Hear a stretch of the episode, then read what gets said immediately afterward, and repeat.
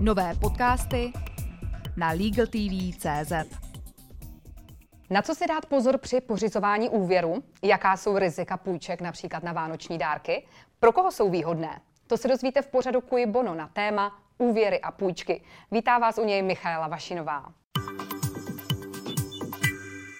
Mými dnešními hosty pořadu Kuj Bono jsou Patrik Nacher, poslanec Hnutí Ano a předseda podvýboru pro ochranu spotřebitele. Dobrý den. Pěkný den. A David Vyhnálek, vedoucí referátu ochrany spotřebitele v České národní bance. Dobrý den. Dobrý den. Pane předsedo, na co by se lidé měli dávat pozor při sjednání úvěru? Jako obecně teďka nebo před Vánocemi? Obecně. Začneme obecně. Jo, o, obecně. No tak eh, obecně vůbec, jestli eh, si mají půjčovat.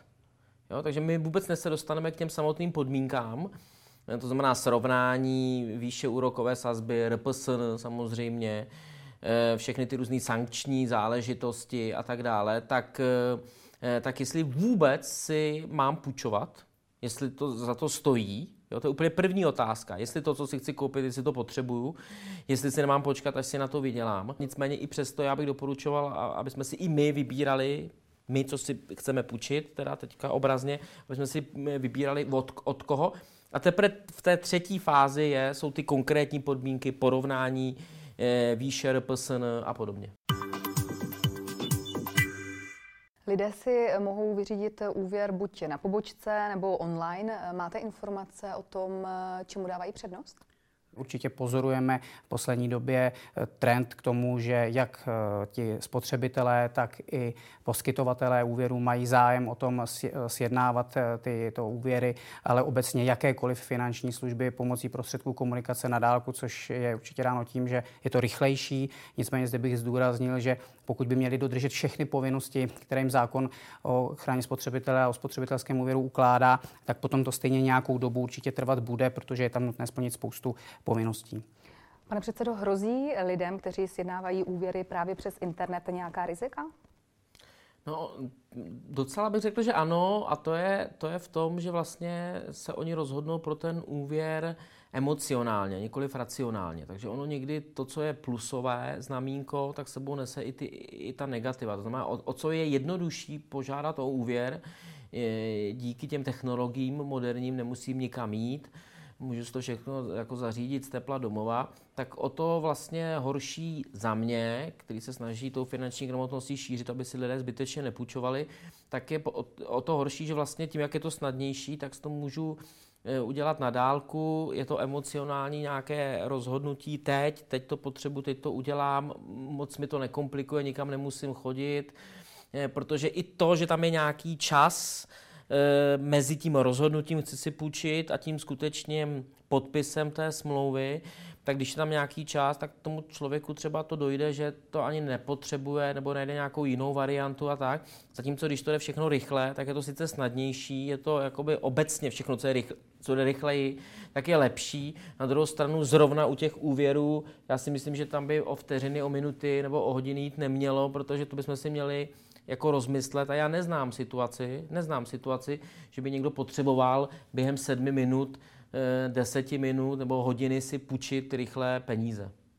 A jsou i nějaká rizika, když si chce člověk vyřídit úvěr na pobočce? Hrozí tam něco?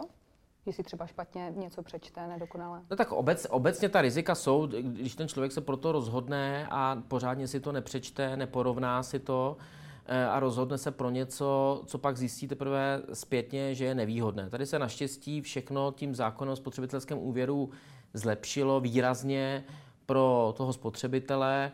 To znamená, on může odstoupit od té smlouvy do 14 dnů, nic za to neplatí, eh, platí maximálně nějaké ty úroky v tom, v tom mezidobí.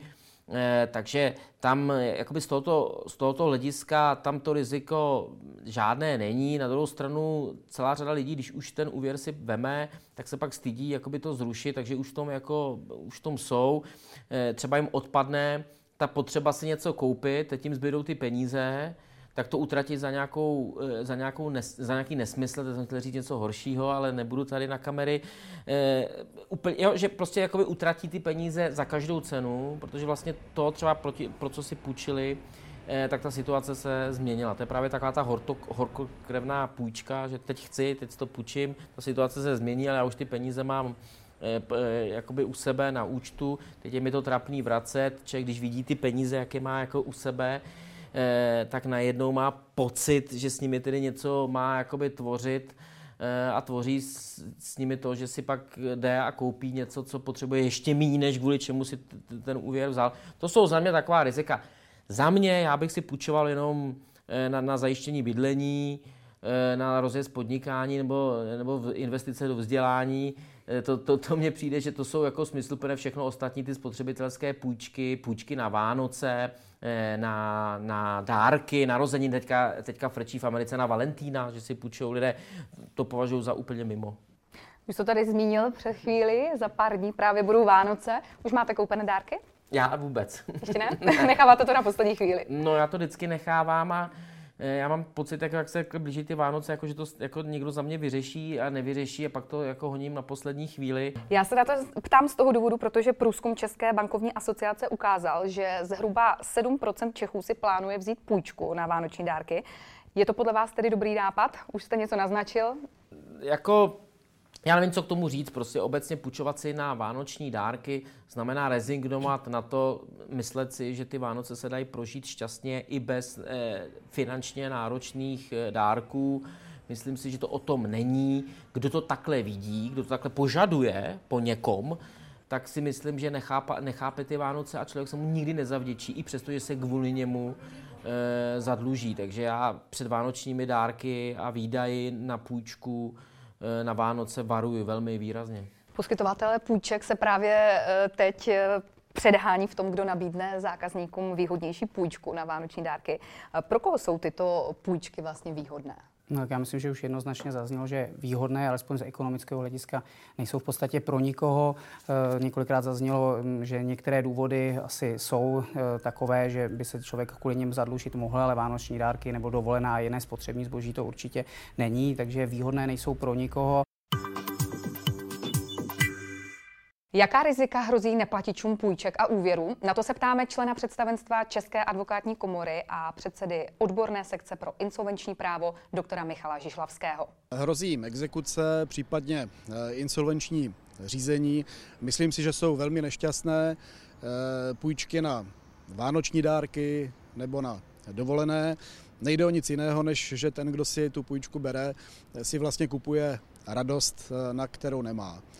Eh, na druhou stranu si myslím, že mm, jsou možné půjčky na eh, bydlení, na vzdělání, podnikatelské úvěry, ale i zde je velmi důležité, aby si ten, kdo si tu půjčku nebo úvěr bere, reálně vyhodnotil svou situaci z toho pohledu, zda bude schopen eh, splatit ty půjčené peníze věřiteli nebo věřitelům. A ještě mám jedno varování pro seniory, Eh, varoval bych je před situací, kdy je navštíví jejich děti nebo vnuci s žádostí, aby ručili eh, za jejich úvěr nebo poskytli zástavu. Eh, často se setkáváme se situací, kdy potom přicházejí o své důchody nebo dokonce o střechu nad hlavou. Pane předsedo, souhlasíte s tím? Tak mohu nesouhlasit. To skoro vypadalo, jako by nás pan doktor slyšel, jak jsme tady vedli ten rozhovor. Eh, a je to přesně tak. Celá odborná veřejnost si myslím, že se eh, na tom shodne, že prostě půjčovat si na dárky, svatbu, eh, na narozeniny, pořádání různých akcí, že prostě nedává, nedává vůbec žádný smysl. Vy to hodnotíte jak? Tak já určitě souhlasím s panem předsedou, ty důvody už jsme si tu několikrát probrali. Eh, každý by měl vždy přemýšlet o tom, jestli bude schopen splácet, i kdyby právě došlo k nějakým mimořádným okolnostem, třeba že se mu zvednou výdaje, nebo naopak třeba přijde o zaměstnání, vypadne mu příjem. A možná k těm rizikům, které zmiňoval pan doktor Žižlavský, eh, on zmiňoval takové ty, které jsou až na konci toho procesu, exekuce, insolvenční řízení, ale jsou tam samozřejmě i další následky toho neplacení, které jsou nepříznivé pro toho spotřebitele. Samozřejmě dochází k navýšení té částky v celém tom procesu toho vymáhání a co je třeba důležité, často dojde také k negativnímu zápisu do dlužnických registrů, což pak může vést k tomu, že třeba v budoucnu podobný spotřebitel už nedosáhne například na hypoteční úvěr, a to jenom z toho důvodu, že v minulosti měl problém se splácením eh, úvěru, který vznikl kvůli vánočním dárkům nebo kvůli něčemu podobnému, což opět může být poměrně zásadní omezení do budoucna. Děkuji za rozhovor. Tolik eh, Patrik Nacher, poslanec Hnutí Ano a předseda podvýboru pro ochranu spotřebitele. Děkuji za pozvání. A David Vyhnálek, vedoucí referátu ochrany spotřebitele v České národní bance. Taky děkuji. Těším se na setkání s vámi u dalšího dílu pořadu Kuj Bono. Pěkný den.